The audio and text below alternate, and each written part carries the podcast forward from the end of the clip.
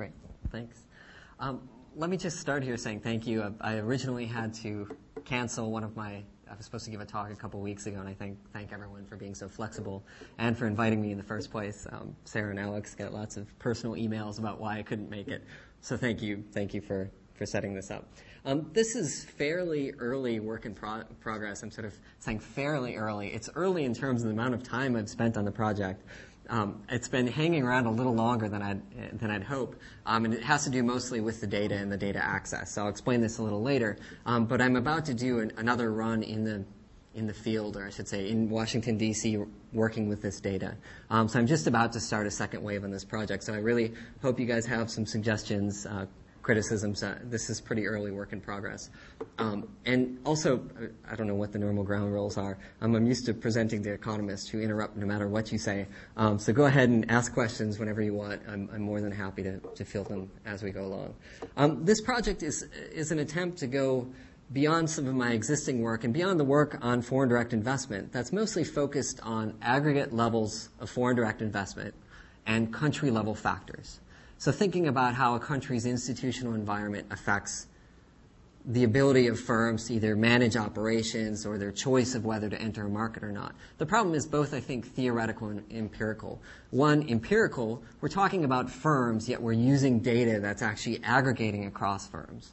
And also, we're talking about political risk or we're talking about political influence. Yet we don't actually have the individual firms or the individual politicians.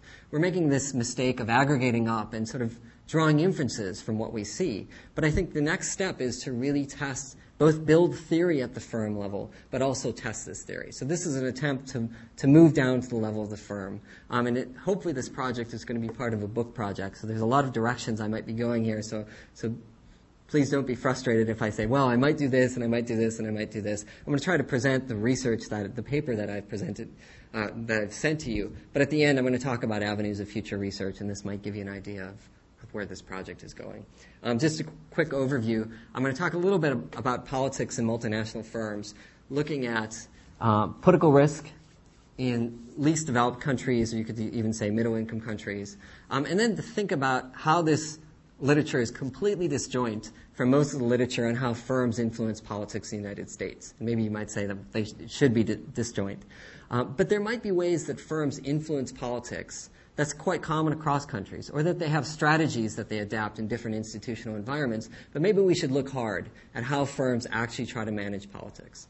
Um, and then third, I'm going to look at a few very new studies that look at how firms try to manipulate their institutional environment, how they try to get institutional change either before they enter a market or after.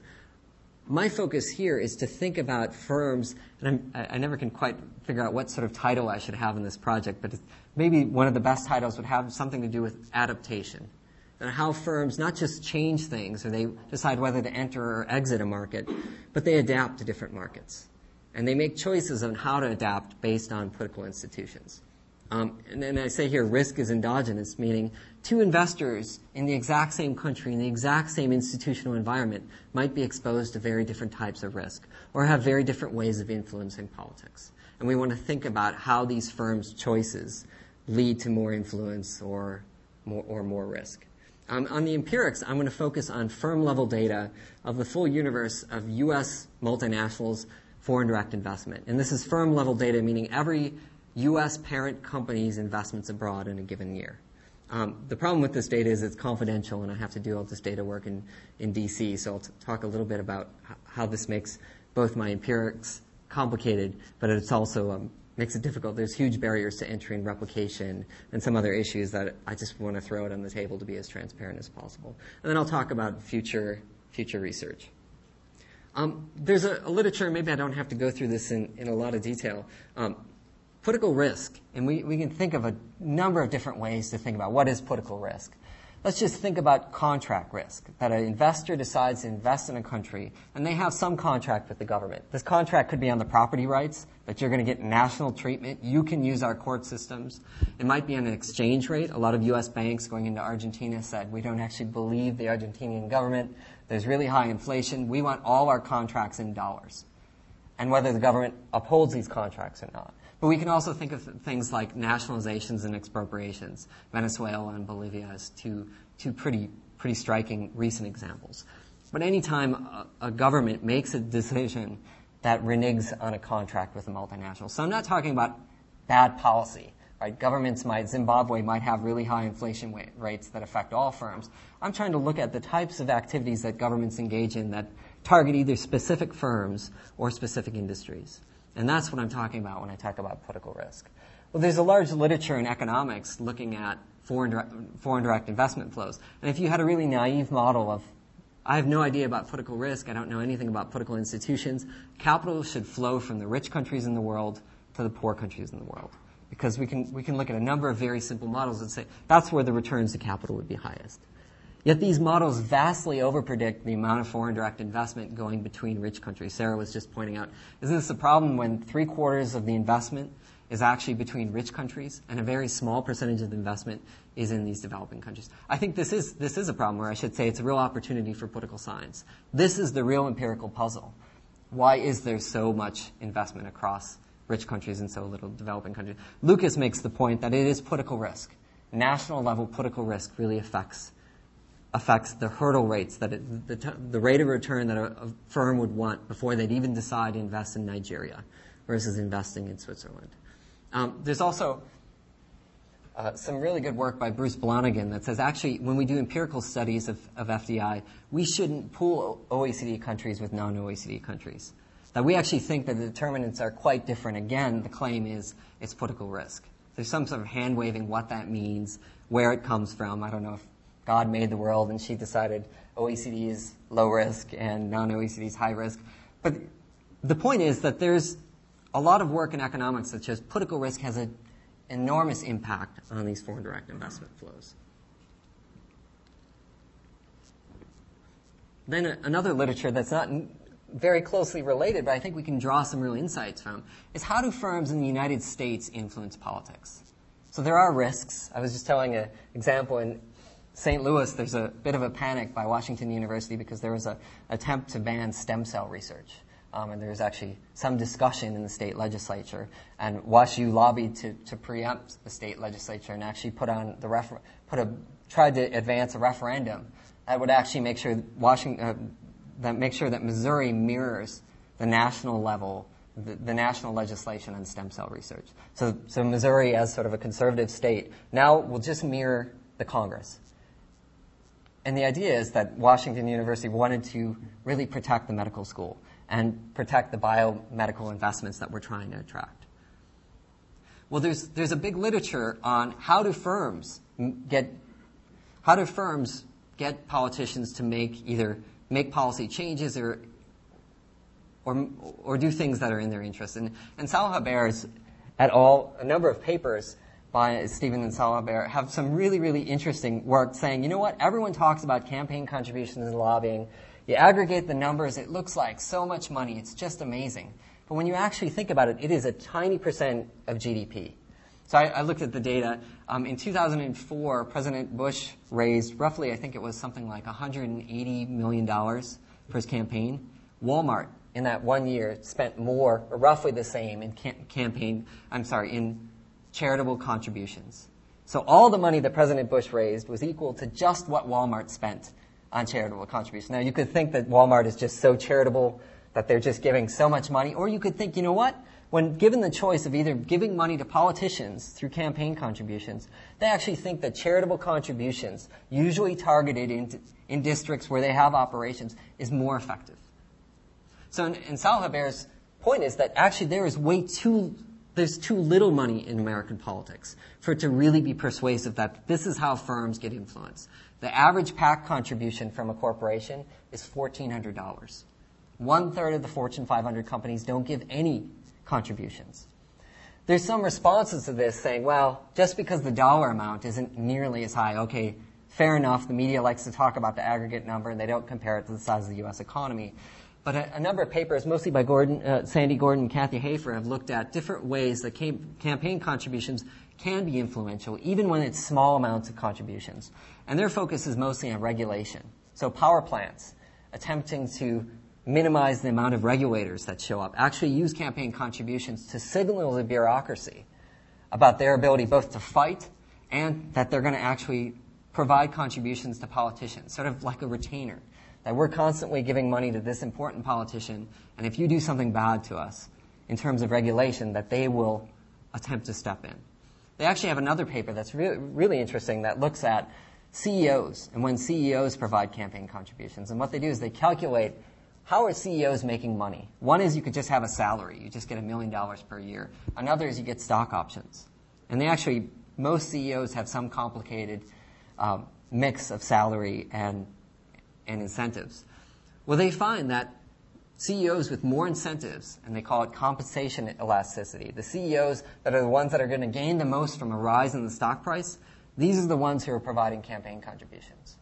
And the same individual, if they leave that company, or they leave and have a different compensation package, all of a sudden they're salaried, they stop giving campaign contributions.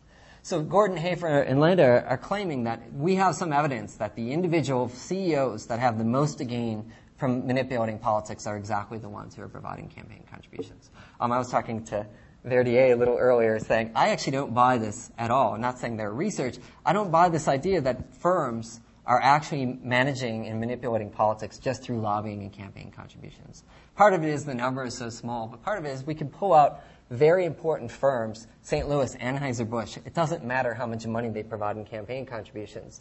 They employ enough workers that that provides a lot of political capital for them. Washington University, we do some lobbying, but for the most part, we're, we're sort of this, this gem of St. Louis that when we push for something, a lot of local politicians will, will jump on board quite quickly.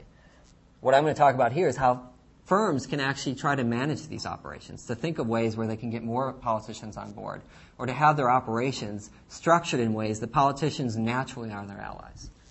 Um, another set of literature looks at the revolving door, corruption, personal investments of, of politicians. In this great paper in the American Economic Review, someone actually did the data collection and found politicians and what firms they're connected to. So you go to Singapore and look at the ruling family and see what firms they actually own, or what firms that they have members of their immediate family that are member, uh, on the board or major stakeholders. And there's some argument that politicians might naturally have the incentive to protect firms because they actually have an ownership stake. Maybe this doesn't sound like it relates to IPE. I was just doing an interview uh, with Anheuser-Busch. Anheuser-Busch purposely gave a small stake of ownership in one of their Chinese production facilities. They gave 3%, pretty small, but they gave it to the township enterprise in the small rural area of, of China. And their argument was this is exactly how we make sure the politicians take care of us. That we're aligning our incentives with their incentives. And this is sort of in the vein of what I'm, I'm doing. The idea here is that there are a lot of ways that politicians might have the interests of, of corporations um, sort of they want the corporations to do well because there are their own personal investments or some other mechanisms through which they benefit. Um, finally, and I think this is probably the most related, there's some people who've done work on the geographic location of firms and how geographic location affects the way politicians respond to firm demands. Um, Busch and Reinhardt mostly focus on the geographic distribution of firms, thinking about how collective action problems can be solved by more concentrated industries and more concentrated firms. Um, Fiona McGillivray has a different argument, and I think this fits more clearly with with what I'm talking about. Fiona looks at trade protection. And her argument is that in different electoral systems, you'd have very different constituencies, very different, very different districts that politicians would respond to. In the United States, a majoritarian system with weak party discipline, you actually see every politician sort of getting as much pork as possible. This pork includes trade protection for their industries.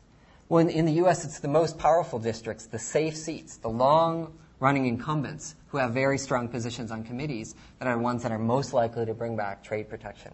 If you move to Canada or the UK, with much stronger party discipline, you see the parties attempting to target marginal districts. So the firms that happen by nature are in safe districts in the US, you get goodies, and if you're in a marginal district in Canada or the UK, you get goodies. And again, my argument is if firms know this, they might think hard about where they locate or how they can align their investments with the type of electoral system. Is that too long, run, too, too long of an intro here? Um, let's, let's move quick, very quickly here. There are a couple new papers that are worth thinking about. And, and again, this is more in the vein of IPE. Eddie Malesky's got a really interesting paper that looks at foreign direct investment in Vietnam. And in Vietnam, although it's an authoritarian regime, there's actually a lot of complex negotiation between the province, provinces and the central government. And what Eddie Mielewski finds is that there are a lot of provinces that actually break central government rules. And a lot of the rules they break are sort of pro-market rules. So Pepsi got in trouble because there was a ban on English language advertising. So they set up all their little soda fountains in Vietnam, and the government said, you actually have to take those all down. You have to have it only in Vietnamese. Um, what Malesky finds is that some provinces actually made exceptions for firms, or they even went even farther than that and said, we're going to privatize, we're going to attempt to privatize industry, we're going to allow firms to invest in this area, which technically you're not allowed to invest in, agriculture. And he finds that the, the provinces that attract investment are the ones that are allowed by the central government to make policy changes. So he calls it fence breaking. So it's when you're bringing in enough goodies into your district, the central government will turn a blind eye to your activities. And his argument is that this is really an interesting dynamic where we see institutional change, not necessarily the firms are asking for it, but the firms are giving politicians the ability to go and make market reforms. Um, Henisz has a number of papers and looks at something slightly different, um, looking at not national level institutions, but when governments carve out special incentives for firms or for industries. Um, so there are a lot of governments that have special export processing zones. Um, or different zones in the country that have special exemptions on labor legislation. Um, recently, Volkswagen got a special exemption in Germany on allowing a 37 hour work week and now moving up to a 40 hour work week. So that when firms can negotiate and get very specific, specialized exceptions to the institutional environment. Okay, so I'm, I'm getting to what I'm doing. That was a long lit review here. Um, I wouldn't be so bold to call it theory. Um, I call it theoretical intu- intuitions because this is really a work in progress. But the argument that I'm trying to make is that, again, I'm focusing on political risk, but it it meshes with this other literature that I focused on, that the way investors invest in a country and set up operations affects the risk environment. Of course, national level institutions matter, but there's an interaction between these institutions and the firm's operations.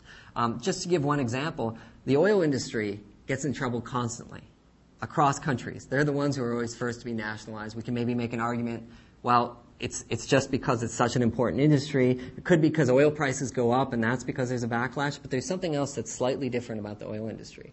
And that's the oil industry shows up in a developing country, hires tons of construction workers, builds the oil production facility, and then fires 95% of them three years later. These are capital intensive operations.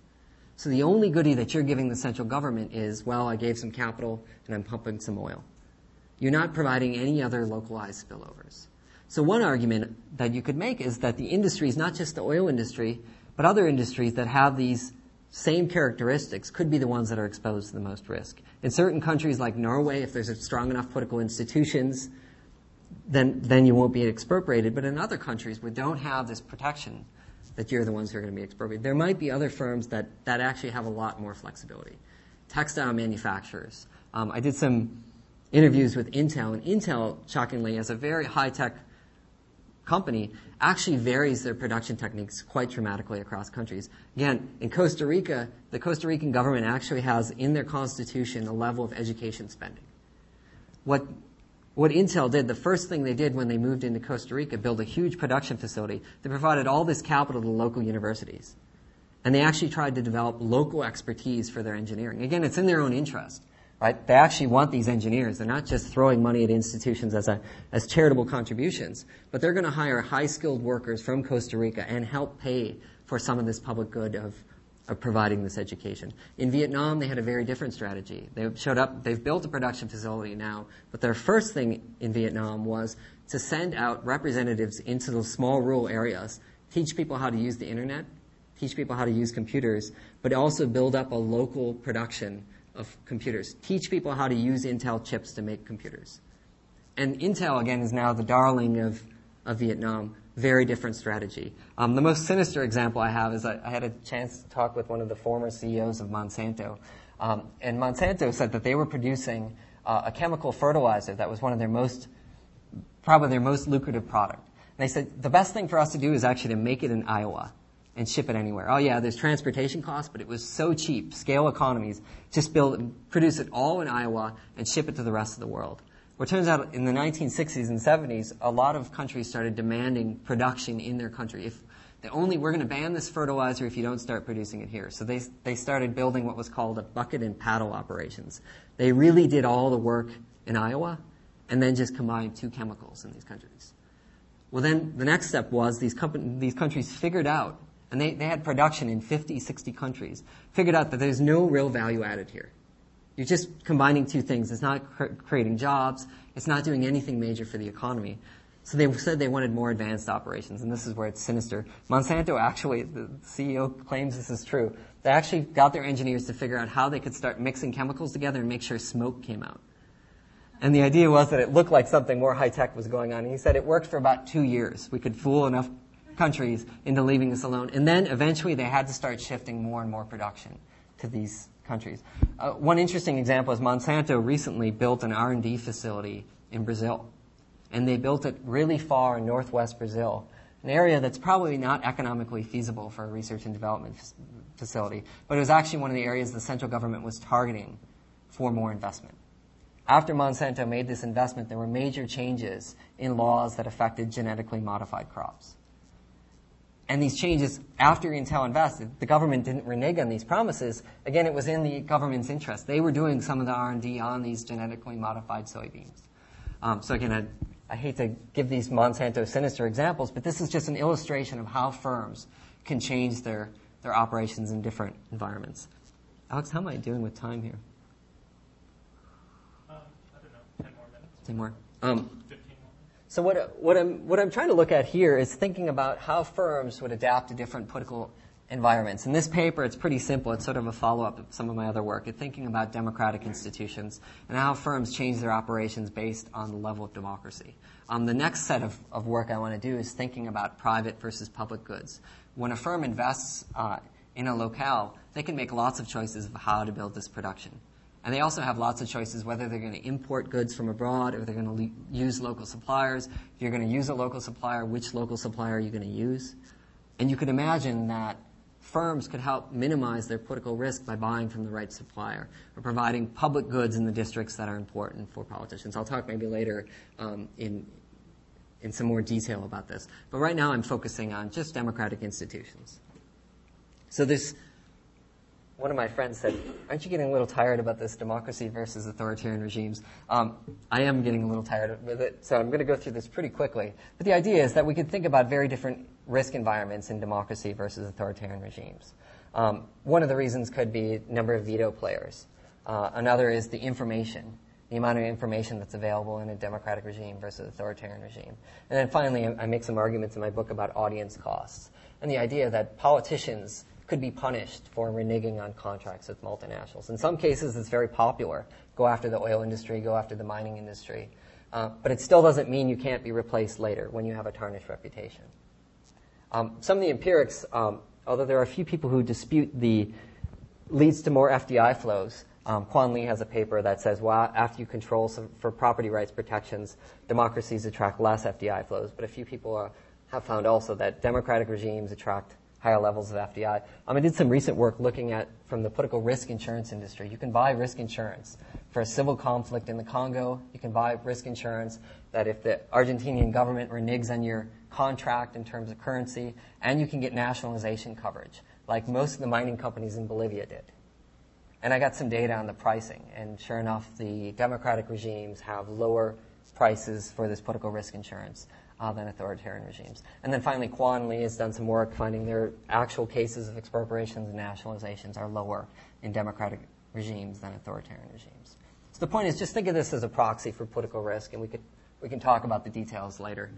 Um, the hypotheses that I, that I forward in this paper are one that firms might try to minimize their risk expo- exposure in high risk environments. So that doesn't mean that they're not investing in high risk regimes. It's not that firms are completely avoiding, that they might be providing much smaller operations, either as a mechanism of testing the water, or you could think about just managing a portfolio.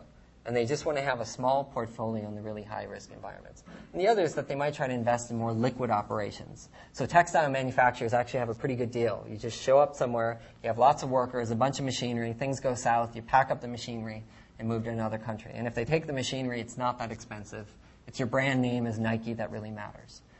There are other firms that it's actually very high fixed cost, the auto industry, the natural gas and oil industry, and then there's a lot of manufacturing firms that they can actually make choices on this, on how fixed of investment they want, and what types of production facilities they want to produce. And then the third hypothesis is that firms might want to try to structure their operations that align with the preferences of domestic politicians. And I focus just on partisanship, on the assumption that leftist governments are more likely to represent labor and right governments are more likely to re- represent capital. So when an investor invests in a leftist government, you make sure there are more spillovers for labor relative than when you're in a right government. Um, and I'll explain this in, in some detail in a little bit. Okay, the data. I'm happy Irfan's not here. I, I, always tell the joke that I have to go and do this data analysis of confidential firm level data, and you basically have to be in your underwear in a, in a secure room with a bunch of economists. Um, Irfan liked the joke more than you did. Um, the point is that you have data available from the U.S. Bureau of Economic Analysis, which is sort of a semi independent arm of the Department of Commerce. All the FDI data that you get about the U.S. sending capital abroad and all the data about you see aggregates. Last quarter, the U.S. got this much investment. It all comes from this data. And this data is generated by providing a, a firm level survey. Um, and I should be careful how I say survey. It's actually every firm, parent firm in the U.S., the 3,000 major firms in the U.S. that have operations abroad, have to fill out this survey. And they have to send this survey to all their foreign affiliates. So a foreign affiliate is, you know, GM has a production facility in Mexico. That production facility has to fill out this form. And these forms have detailed information on finances, taxes paid, um, the amount of capital invested, amount of workers, the amount of wages, total wage bill, all sort of the firm level details that you could imagine that, uh, that get aggregated up into balance sheets, SEC statements, sort of all these. So, so that's why I'm careful to say survey. It's no, it's no questions about how they feel about the investment environment. It's what do their operations look like. Um, the full universe of this is roughly 20,000 investments in a given time. So 3,000 U.S. parent firms have 20,000 observations around the world, 20,000 investments around the world. This survey is done every five years. So it's not, and it's because it's so onerous. There's so many questions that they only ask it every five years. But the data includes all these details about operations. And there's some confidentiality requirements. Basically, I can't tell you about any individual cases. The IRS is not allowed to look at this data this data is only used for academic purposes, mostly at the BEA to aggregate up. Um, they allow some people to be unpaid, unfortunately, unpaid employees of the BEA and go there and run the analysis in house. Um, and then you can bring out output, but you're quite limited in what else you can bring out. I can't even bring minimums and maximums. And you can't allow anyone to reverse generate anything. So I, I could talk about an industry and say the auto industry in France, blah, blah, blah. But if I say the oil industry in Nigeria, and you know it's got to be either Shell or Exxon, if it's less than three firms in that country, I can't say anything about it. But again, you can still run the cross-level, um, sorry, the, the cross-national analysis. Yeah? What's the penalty for lying on the survey? Uh, it's pretty big, and it's a big financial penalty. And the way they try to, they wouldn't give me the exact details of how big the penalty is. Um, they said it was very stiff monetary penalties based on what you lied on. And the way they check lying is they start aggregating up the foreign affiliates to the parent level and then compare it to the SEC statements and the IRS statements.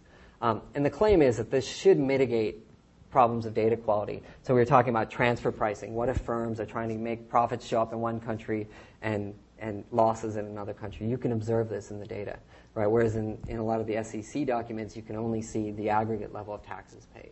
Um, I don't know if that, does that answer your question? So at, at least the hope is that this should be the highest quality data that we can imagine. Um, but again, the, the problem is that it's very difficult for people to replicate. Um, you have to be a U.S. citizen to get access. There's a long queue. Um, and I can't pull out any specific details of any single firm. Um, yeah. you go in with a computer?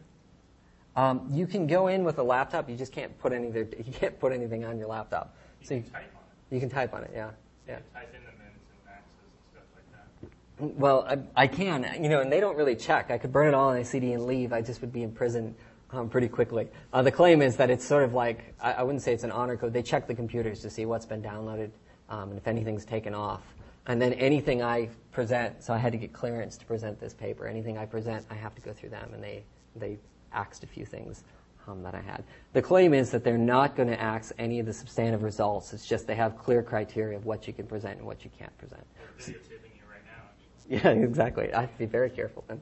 Um, but the, uh, I, I, think the point, point is that it should be the highest quality data and gives us a lot of, lot of possibility to, to really sort out the individual firm level factors. I was telling the few people at lunch today, I, I took a quick check at the taxes paid by these, by these firms. And there's a, a, lot of firms that aren't paying any taxes at all, 30 to 40% of the observations. They're claiming they're making losses.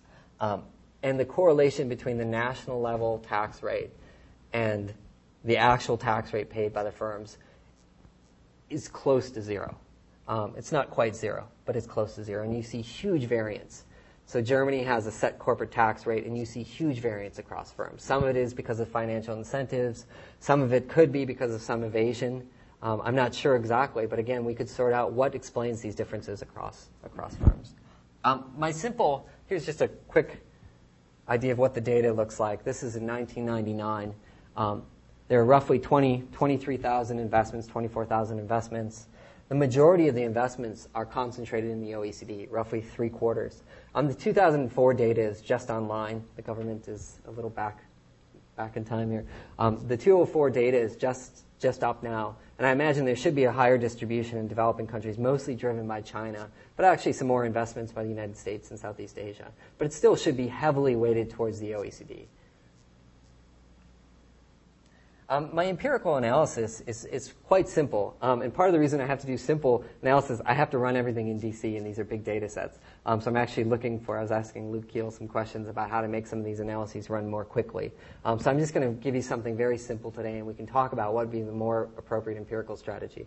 I'm using very simple OLS regressions with robust standard errors, with the dependent variable being the firm's operations. What is the size of the investment? How many people are employed? What are the total sales? What is, how liquid is the investment, so plant, property, and equipment divided by total assets, as my dependent variable. And then I'm using a battery of control variables on the right-hand side. So parent level and industry level control variables. Three digit SIC code and all the parent firms. So IBM gets a dummy. Dell gets a dummy. And the idea is to control for these parent level effects that different firms, even with the exact same industry, might have very different technologies. And we don't want to be capturing these differences what we want to do is sort out as cleanly as possible how is it that political institutions are making this, this effect.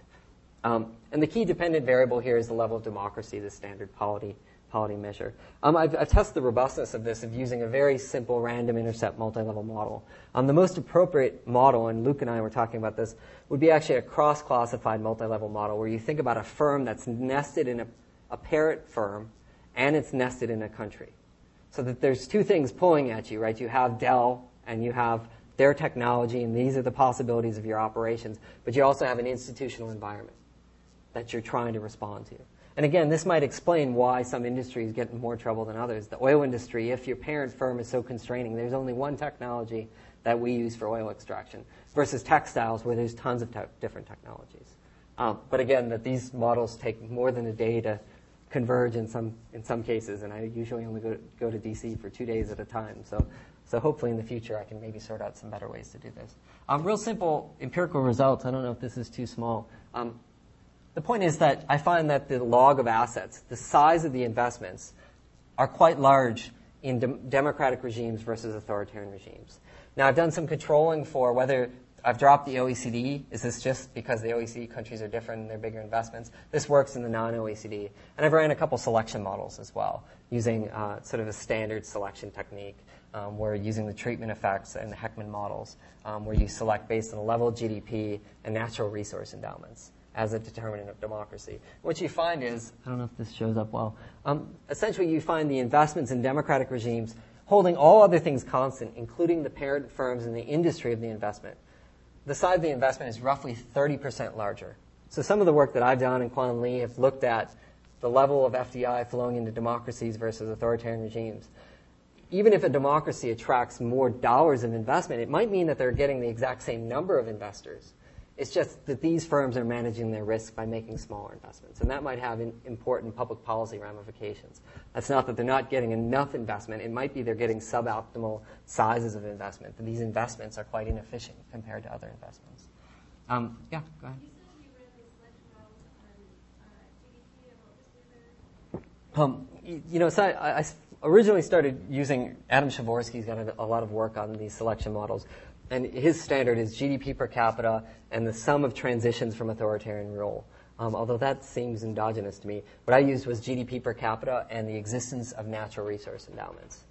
Um, so you can either do an oil dummy or oil production, a log of oil production, log of oil and mineral, mineral production. It does a pretty good job of, of predicting the level of democracy. Again, the results didn't change a, a whole lot, but again, I think I still think the multi-level modeling approach should be more. I, am aggregating. I'm giving you results aggregated across all industries and parent firms, and, and the best would be to show the different industries and how these different industries respond to the level of political risk. Um, the other quick thing I did was looking at just in OECD countries, looking at how partisanship affected the types of investment that firms made. Um, the reason why I do the OECD is I, I, just, honestly, it's a data issue. I don't really trust what a left government means in non OECD countries versus right government. You look at some of these cross national data sets, and you see Castro and Carter both coded as left, I worry we might be confusing something. Um, so I just wanted to be a little more careful and think about a better way to code parties, thinking about pro investment parties versus anti investment. So I just focus on the OECD and look at in these OECD countries how does how do these firms' operations vary? And what you hear is see here is a left left executive dummy, um, but you can also use a measure of the number of, of cabinet seats for the left, and also using the, the composition of the parliament that's that's by the leftist party. You find roughly the same results. Essentially, leftists have no impact at all on firms' operations except for one variable, and it's the amount of employment. And it works both in the number of employees that you have, but also the total salary bill that you pay. Um, there's questions here. What's causing what? Is it that these countries have higher levels uh, of labor regulations, which are forcing you to hire more workers?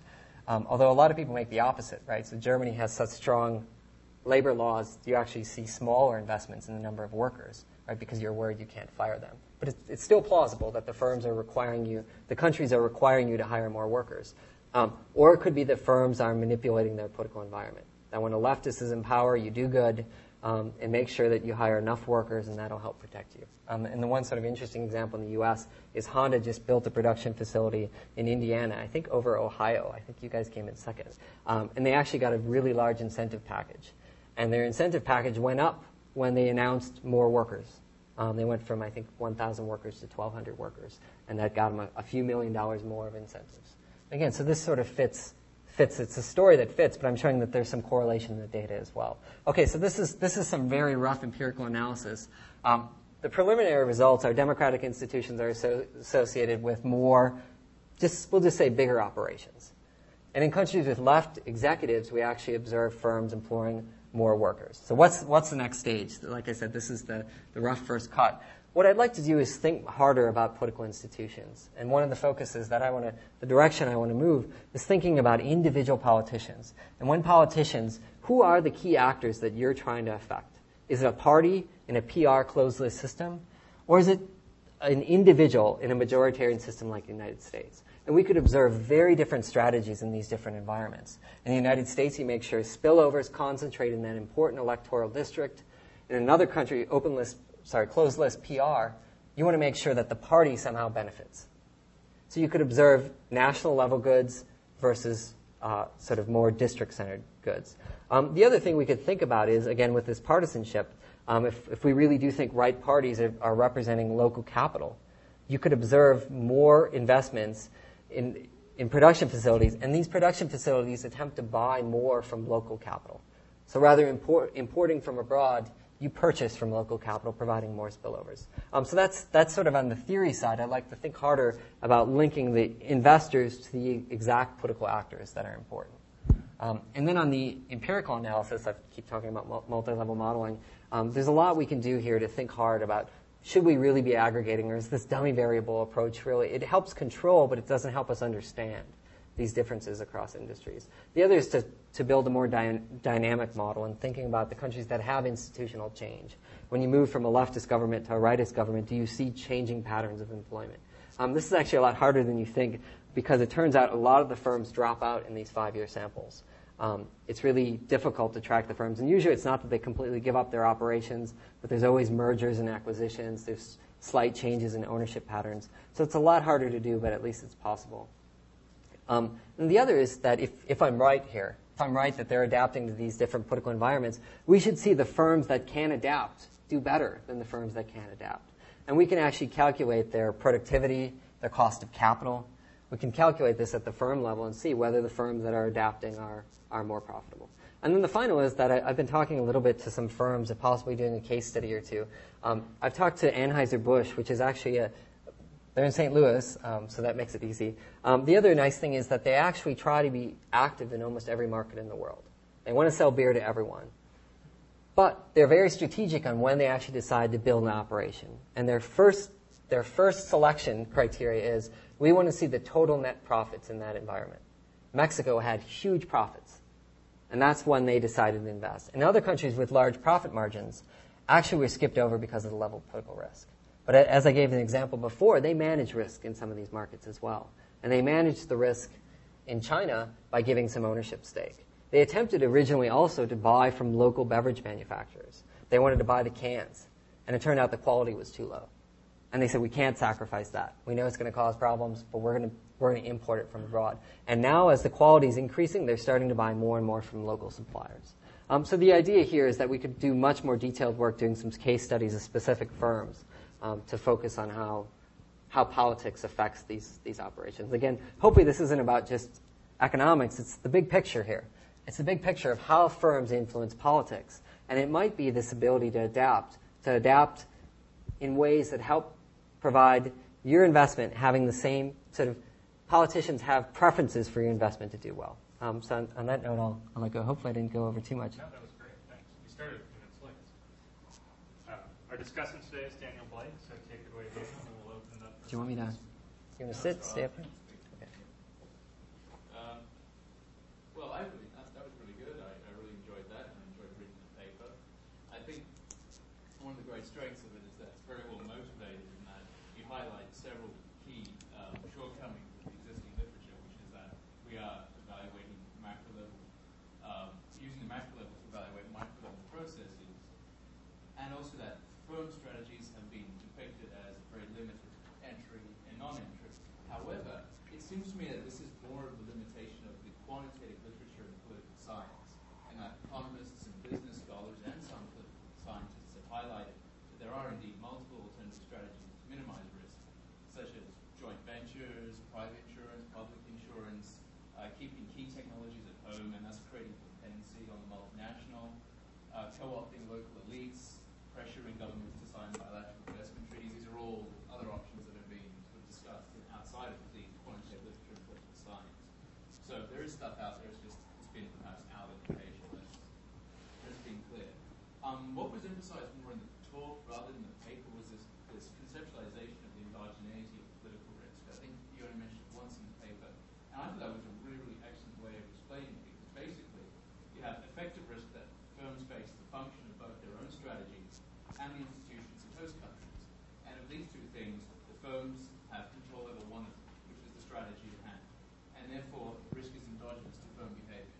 And I thought that was that really to bring that out more when in the actual written article would help clarify the value added by your uh, contribution.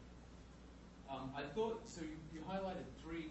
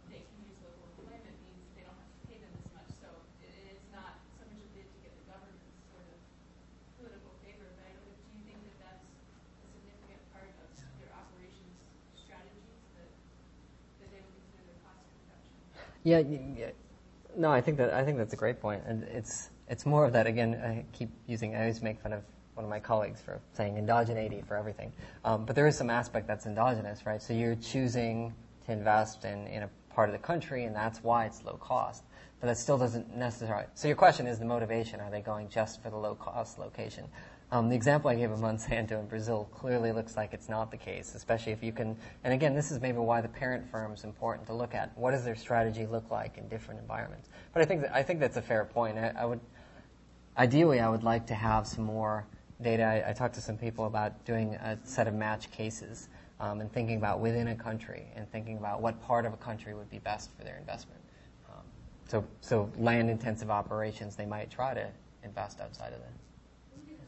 Alternatively, if I can have a really quick follow-up, is that in the case Brazil Monsanto, if it, maybe it costs actually, because initially I thought, well, maybe it costs more to build there because it's actually riskier and costlier for them, but they're doing it, I guess, despite the cost for political reasons. But then it seems kind of strange to me that these businesses are going to, they're in high risk, poli- it's politically high risk, right? So they're doing an operation strategy to decrease the political risk. They're actually adopting a strategy that's more risky because it's riskier and costlier to build in a poor, this poor maybe rural Yeah. area with bad infrastructure. Yeah. No, no, I, I have to think about that. That's a very good point. Yeah, on your, when you're dealing with uh, uh, the table, you're only dealing with uh, less developed countries? So you're taking out the OECD countries? in that table? I have to think about which which one I presented. I believe this is yeah the non-OECD in this in this table.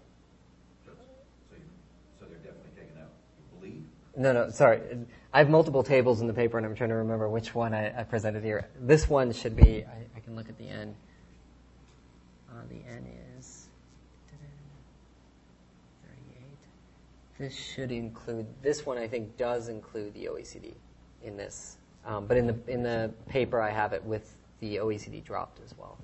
Um, the results are it roughly. should be vastly bigger than this, because the OECD countries are mostly democ- almost all democracy. That's right. And so if you bias, I mean, it, it seems to me that if you're investing, what you want is stable government, you don't really give a damn whether it's democratic all that much.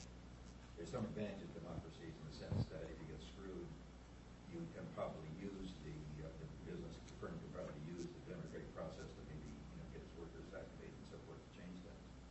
But beyond that, what you also want is a stable government, predictable government. And so that you sort of expect it to be a U-shaped curve, that really stable authoritarian governments would be good, as would be stable democracies. Um, Except that there's also bias in the nineties in that the United U.S. government is punishing firms for investing in places. I mean, what happened, to this whole sanction stuff came out, so Cuba would probably a really good place to invest, it's very stable. Um, at least until maybe recently, um, but it'd be illegal. So you've got, uh, you've got, so firms don't invest there, you know, many of them like it.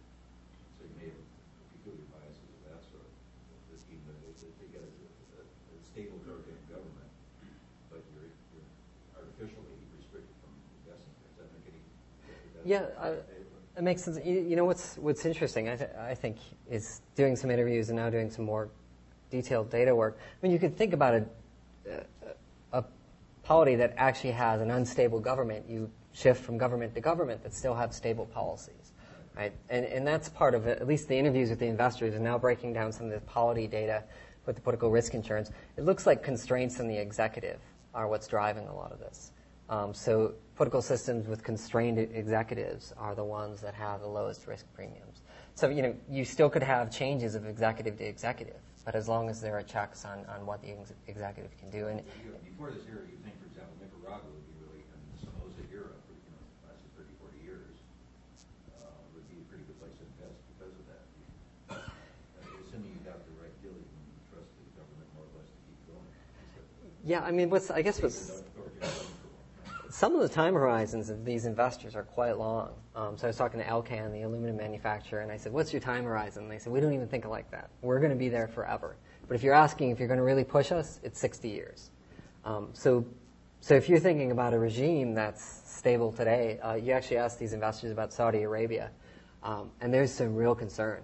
Tactically, it's stable, but is it going to be stable within the next five or ten years? Part of it's security issues, but also is the worry about stability of policy. So, so I think that you know, I, I think it makes sense that you like a stable stable government. But even a lot of these authoritarian regimes, even if they're currently stable, the question is projected in the future if they're still going to be stable. Um, so Singapore is one of the few really stellar examples if you see policy stability um, in, in an authoritarian regime. There are a few others, but Singapore. not all that authoritarian compared to Cuba. Yeah, and they've actually replicated a lot of things in democratic regimes. So they allow a process of lobbying that looks a lot like the process of lobbying. They've changed the information environment. They're very bad at releasing information except for investment information. Um, so in some ways, Singapore has tried to get some of the advantages of, of democratic regimes. The one thing they don't have are these, these constraints on the executive. Yeah.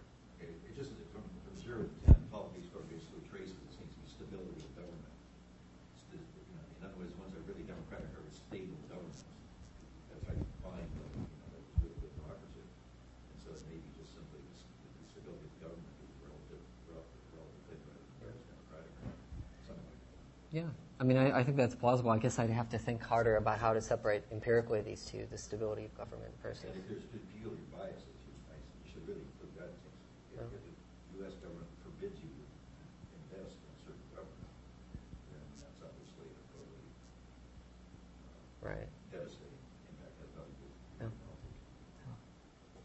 But everything in that government, it's just a ninety-seven sanctions game. Yeah. Um, I have sort of a theoretical question and a data question. Theoretical question, I was taken by your uh, Anheuser-Busch China and uh, can example. Uh, that resonated with a lot of things that are for uh, development, right? And I'm wondering, if you think about it not from the firm perspective, you know, I'm going to try to invest in local sourcing of cans to mitigate potential political problems, but from the state perspective, does the state have an incentive to create a certain amount of political risk to induce the firms to do things like local sourcing, which are nothing within industrial policy, is in fact exactly the time these stated formally and informally uh, all through its developmental era. Uh, so is it really a firm strategy to mitigate risk or state strategy to control firms? Uh, and isn't creating political risk, if you think about it that way, potentially uh, some amount of political risk or some type of political risk potentially beneficial for states in the sense that they may get less assets net at the end of the day, but they might have much greater multipliers. So, you know, maybe you're optimizing rather than maximizing here. Uh, just a thought on, on the theoretical front. The second question, the second question is a data question. You're measuring the stock of foreign investment, U.S. foreign investment in different countries at different points. in time. That's right. It's a stock.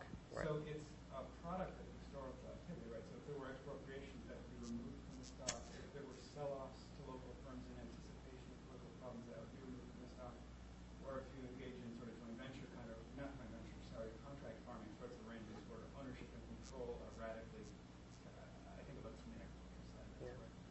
Um, so it strikes me there's a prob, there's a selection problem in the data.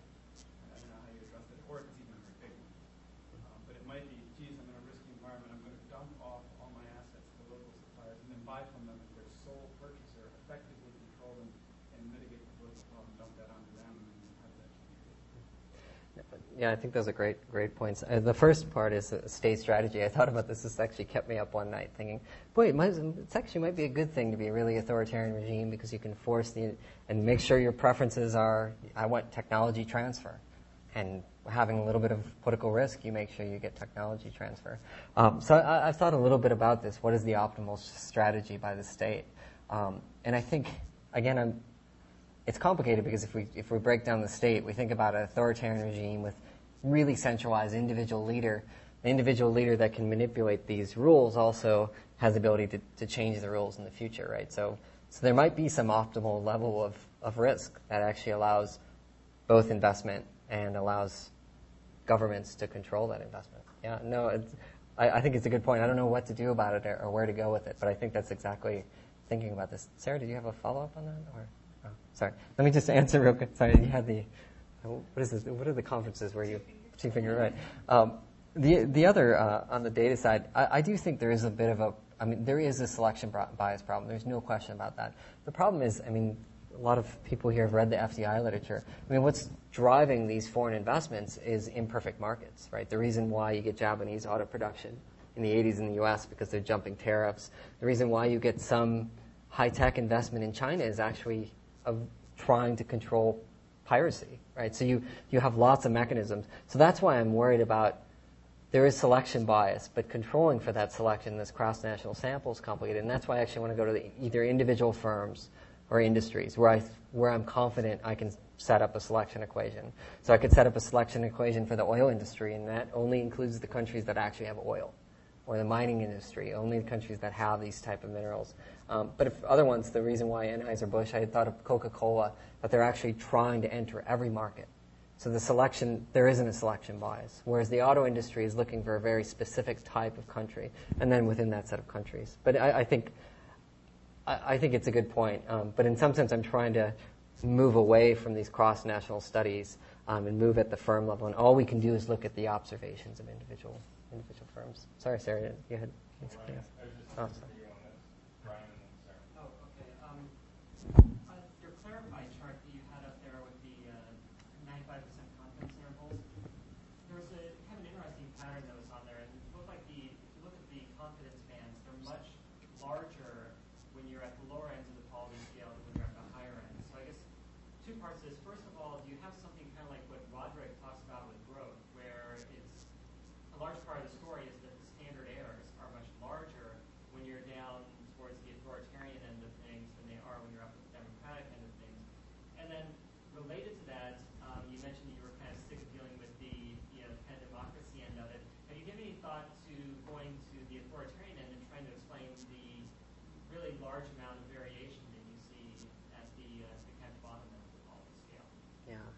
Yeah, no, I, I, think that's a great point. I mean, I was thinking about that comparing Singapore versus um, Central African Republic and, and, thinking about the types of investments, and not even just the structure of the economy. Okay, that'll that'll affect the type of investment we can control for that.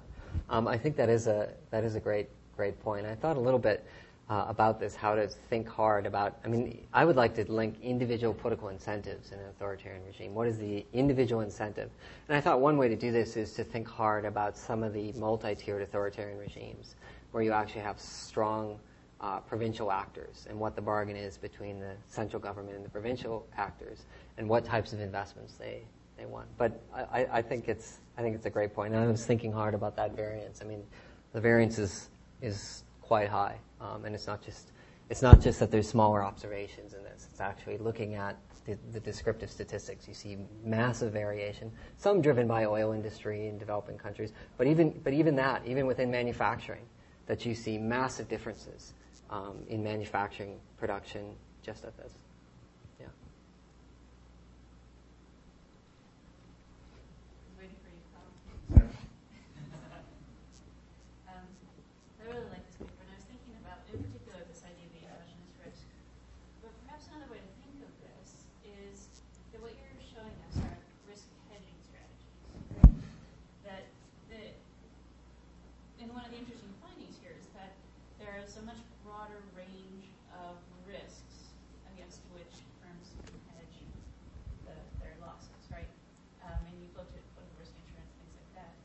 Um, and the interesting thing is you can position this against that economic literature. Ben Bernanke was in this a long time ago. It was people who were saying that really it's um, without the information about the yield or the return to an investment, they'll underinvest. Um, but a lot of that has to do with the sunk costs associated so here, I think you developed it more along that sectoral lines, and I have really interesting results. But overall, this idea of um, what are the risks that firms can hedge, and which are the ones that they really have to deal with, and which ones don't they know about, or which they truly are uncertain. And here, I think this idea of the, the constancy of policy is one that you could also develop a bit more. Because that had me thinking that maybe democracy really isn't the variable for this particular study um, in terms of the, the firm strategies that you might be what is it about um, Evo Morales and Hugo Chavez that made them willing to, or more likely to expropriate oil? You know, they were democratically elected, hugely popular. Is it the sunk costs of that industry? Do they go? Uh, one question is, do they these guys just go after other types of sectors where they expropriate across different types of sectors? Um, an alternative way to look at it is, what are the um, I wondered if you considered the um, number of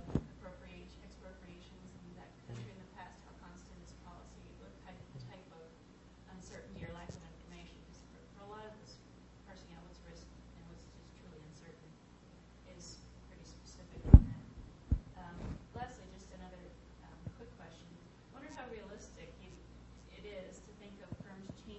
strategy with every partisan shift in the executive? Do they fire people and shift production strategies? It makes sense on a lot of intuitive level. Um, in the OECD, partisan dominance in one country or another is much more stable, but are you really going to shift your strategy if the left or the right comes in? Um, of course, your result shift is really conforms to that idea that FDI is willing to pay for higher quality. Left governments, or traditionally dominant left governments, have higher investment in social policies, more healthy and stable workforces, and therefore you're seeing more labor-intensive industries. But I wondered if maybe you could maybe try to defend that a little bit more. Yeah. Boy, lots of good, good questions there. Yeah, no, it's. Uh, I mean, maybe going backwards. I mean, this left. I think it is a good point to think about. Are they really going to fire a whole bunch of workers or hire a bunch of new workers? But if you think of these operations as really dynamic and they're making choices constantly about employment levels, then I think, and especially over a five-year time period, um, thinking about hiring of new workers or whether you're going to have an expansion and what this expansion is going to look like. Is it going to be more capital intensive or labor intensive? Or in some cases, I was trying to find if there's data on whether you're bringing in managers from abroad or you're actually hiring local managers. Again, that you have a real choice over. And, and again, you, you can have the exact same production facility, and yet you have foreign managers or local managers. Um, ideally, I would like to model this dynamically, um, and I think that maybe this would get over some of the problems that do we actually see changes in strategy across countries? Because there is a there is a worry that possibly perennial leftist governments. There's always left government in power. They provide higher quality labor, and that's why you're hiring more labor. I mean, it's it's a more productive input under a leftist government, and and I think that only could be done through some more dynamic dynamic test. Um, I do like this idea, though, uh, the question about the information asymmetries and these different choices uh, in, investors are making um, and risk hedging strategies. And one thing I'm trying to move in this paper is to think more broadly, not just about risk, but think about influence. Um, there's one project we're just getting off the ground thinking about bilateral investment treaties. Um, and one sort of curious thing about bilateral investment treaties, they don't really solve a lot of the problems of expropriation. Um, they make they provide some benefits to investors. The U.S. government will sign a bilateral investment treaty with almost any government in the world. You don't have to sign them with rich countries. You only sign them with with developing countries. Um, but who actually pushes for it? And you quite often see the U.S. investors that are already on the ground that are the big firms that are lobbying for it. Um, and one idea is let's not just talk about risk, but let's talk about institutional change that will benefit these investors. And do we see different patterns? And the idea again is to think about what types of firms would be influential in different countries. Um, so in countries where there are lots of firms that are concentrated in marginal districts, and marginal districts are privileged in this electoral system, do we see the, the BITs passed? But there's also a lot of variation with these BITs, how many exceptions there are, how long it took to pass etc. Um, the last thing, and I, I, never, I can't help fielding these questions about Chavez and Morales. Um, Chavez is being fought pretty hard in the, in the legislature. Um, and Chavez, well, so, so first of all, Morales is, ex- I think, actually a perfect example of checks on the executive. If he had to go through Congress in more detail on these specific, uh, if, he, if, if he couldn't do this by decree or push for policies that allow for decree, then you might not observe these expropriations. Chavez, the real dirty secret is that it's not that bad to be an investor in Venezuela if you get expropriated because he cuts you a pretty big check. Um, this isn't, I mean, it just tells you how savvy of a politician Chavez is, right? You expropriate, you show off that you're really good for the people, and in the end, the investors aren't nearly as upset as they are at Bolivia. Um, so that, so again, I mean, and again, the example of Chavez would be again, okay, democratically elected, but it's checks on executives. Um, the other problem is again with these with these investors, the mining companies get in lots of trouble. And part of the reason they get in trouble is because they pollute the water. They do terrible things for the environment. They're terrible work conditions. And a lot of these mining companies have tried to provide other public goods, free health care. They've tried more education, and they can't provide enough to actually stop people from expropriating. It's because that these operations are so harmful. So again, and I, I think this would actually fit again the story that there isn't any technology that they that they could actually use that would still be profitable to be mining in Bolivia and get politicians in your back pocket, where the manufacturing companies can do it. Um, so I don't know if that exactly answers the, the question. So. Uh, Quentin and then me. So, I was just wondering, I mean, so right now in the story, all the interactions we talk about is sort of the strategic interaction between government officials and, and firms. But in, have you thought about what is happening, you know, maybe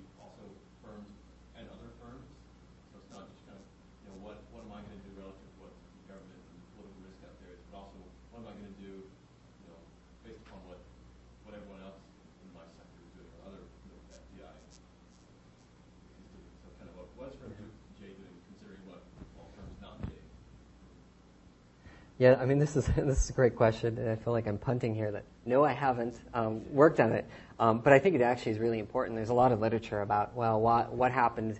You actually see big changes in power distributions in the Middle East when the Russians were willing to help invest in the oil company, help build oil production, when you didn't have to negotiate only with the U.S. and European oil companies.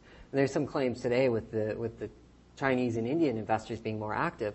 All of a sudden, countries have a lot more political power uh, relative to firms. And there's some a, f- a few very good case studies in India saying when there are actually more um, computer production companies, that all of a sudden the, the power asymmetry shifts from from the companies to the, to the to the country. So I think it's a it's a great point. Um, I just would have to think really hard.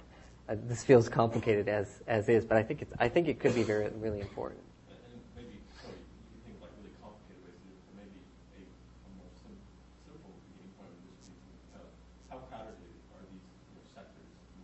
So maybe like the oil sector, you think it's probably you know one company, maybe two. You know, but other places like tech, where maybe you have lots of different sectors. Yeah. Yeah, you know, or I guess the other way too is to think about the governments and which governments have assets that firms really want that's differentiated. Oil, mining, um, big market, Chinese government, um, versus other firms that are Central American country that's trying to get a textile production facility that looks the same as 50 other countries. Um, and that might be another way. And that might be a way to make it more manageable, thinking about what types of, of firms have very little political power over a specific industry. But no, I I think it's a good point. I just really haven't haven't done any of it here. Uh, well, a lot of great stuff has already been brought up, but uh, on the this might be similar to Sarah's point about focusing on risk hedging strategies and thinking about it that way. It seems to me that you weren't you were saying that political risk might be endogenous, which you treated endogenously. But I guess the way I read it was that political risk is an endogenous, but vulnerability to political risk is I'm sorry, political risk is exogenous, but vulnerability to political risk might be endogenous. And that might just be a I just think that's a better way to conceptualize it. It's not that firms can change the level of political risk; they can just uh, make themselves less vulnerable to it. I don't know if that buys you anything that way, No, I mean that's interesting. I, I mean, I guess I think of it as as this interactive. I mean, I guess there are some institutional environments. Switzerland is really low risk, and and it doesn't matter what type of investment you have. You have these protections. And in other environments, yeah, there are risks, and you can do things to hedge hedge against these risks. Maybe conceptually that would, you know, I, I guess what I'd like to push towards is an interaction between these country level institutions that have an overall risk component, um, thinking about the security of property rights, and then individual firms and how they.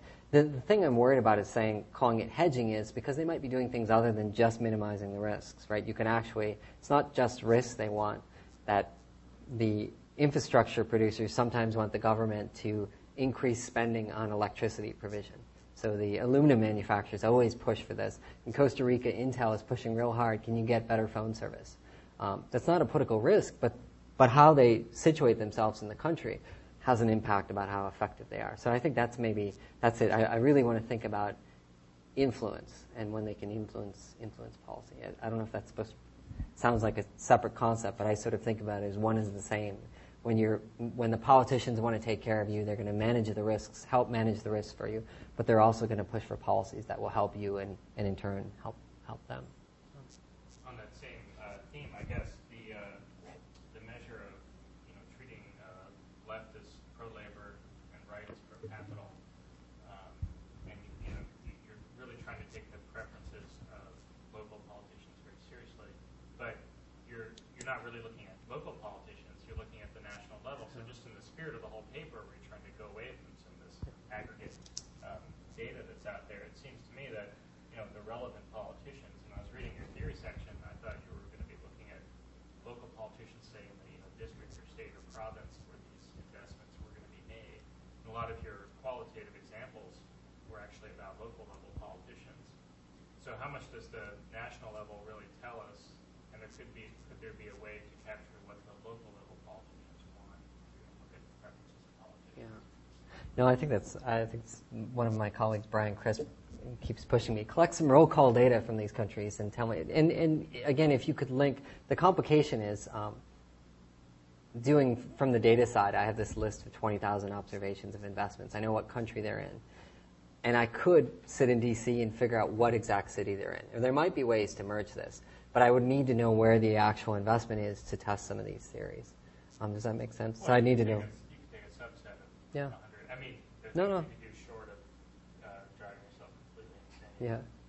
But I think. In your under- under your underwear. Right, right. It's not a pretty sight. Um, but no, I- I think it's I think it's fair, and this is part of what we tried to think about with these bilateral investment treaties. Again, this idea we're thinking about if we can figure out where firms are located in different countries, and then think about the incentives of local politicians. If if there are really personal vote-seeking incentives, and there are are uh, investments located in these where these pivotal actors are, are they going to push for BITs, Or in, in other systems where there aren't these personal vote-seeking incentives, what types of investors would they respond to? Well, I don't know if this is what you're getting at, but you could take two countries, Mexico and China, then you're controlling for the national level, and then you look at variation at the local level. And that would be a way to limit the number of observations you have to co- you know, code on, and a way to control for national level stuff. You'd really be able to get at changes in the local political preferences. Yeah. And some people have, maybe Irfan, I actually don't think it was Irfan, but someone had mentioned it as well some places like India where you actually get lots of variation uh, within a single country. And you might be able to make claims about different political parties in, in different, different uh, parts of India having very different incentives and do the firms tailor their operations. So I, I, think, I think that would be a great, great direction to go. I'm going to probably pick your brain on what exactly, what exactly to do on this. Um, but I think that, that that would be one of the, the next steps. I'm still groping for artifacts here. Um, During this period of time, you about, about thirty or forty countries that stopped being communist. And so the Cold War was as a major trade barrier, some people, a lot of people pointed out. So consequently, there was no trade for an artificial reason. And then once the Cold War broke out, you suddenly had a huge number of countries which gradually became increasingly democratic and also got more investment. Um, So that's, that's also an art, it seems to be an artificial, um, or totally exogenous, whatever, um, factor. uh, the- I mean, that's a lot of countries too. Yeah, that's fair. You, you know, I guess the good news here is that the 1999 stock. Now, this is complicated because it is the stock, right? So the artifacts of the past are still reflected in the stock.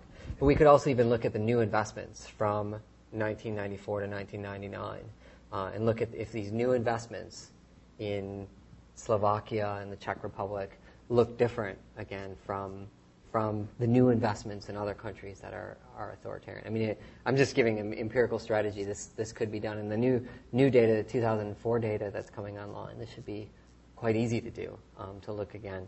And again, the, the stock. I mean, there's a lot of change in stock over time. So to look at the new investments would be at least one third of the sample, and I think that's a good point. Like let's let's look at the post Cold War period and see if the new investments in that period still conform to this. Yeah, But here's the thing, of course, obviously cuts across that, so you got three or four years Yeah. of Cold War and the rest non-Cold War. And there's some good data on some recent data. I, I don't know how good it is, but it's recent data on restrictions on foreign direct investment, restrictions on incoming FDI, because some countries like India have lots of restrictions on different types of FDI. The U.S. has restrictions on different types of inward FDI, and that could really affect the. They used to have a lot more, right? Right. So That's right. They were equally democratic, at one time it was huge. That's right. But you, but I, you know, I- When it hit bottom. I think it's possible to control for this at, at the very least. Or again, we could focus on sectors that have historically been open and look in, within these sectors. Um, so mining and airlines um, and oil quite often ebb and flow whether they're open or closed. Retail is closed in most countries. Manufacturing is quite open um, in, in most countries. And we could look just at manufacturing FDI. Um, and I, I did this just really rough. I'm still not sure if manufacturing, but the, the pattern of just manufacturing FDI fit this exact pattern. Again, that there might be enough variation in there that there's certain types of chemical industries that are really restricted. But, but at least it made me feel good that the manufacturing, this isn't driven by the service sector FDI or other types of FDI that have a lot more restrictions. Great. Well, Daniel, thanks a lot for your comments. Nate, thanks for the Great. trip down I-70. Yeah, thank you.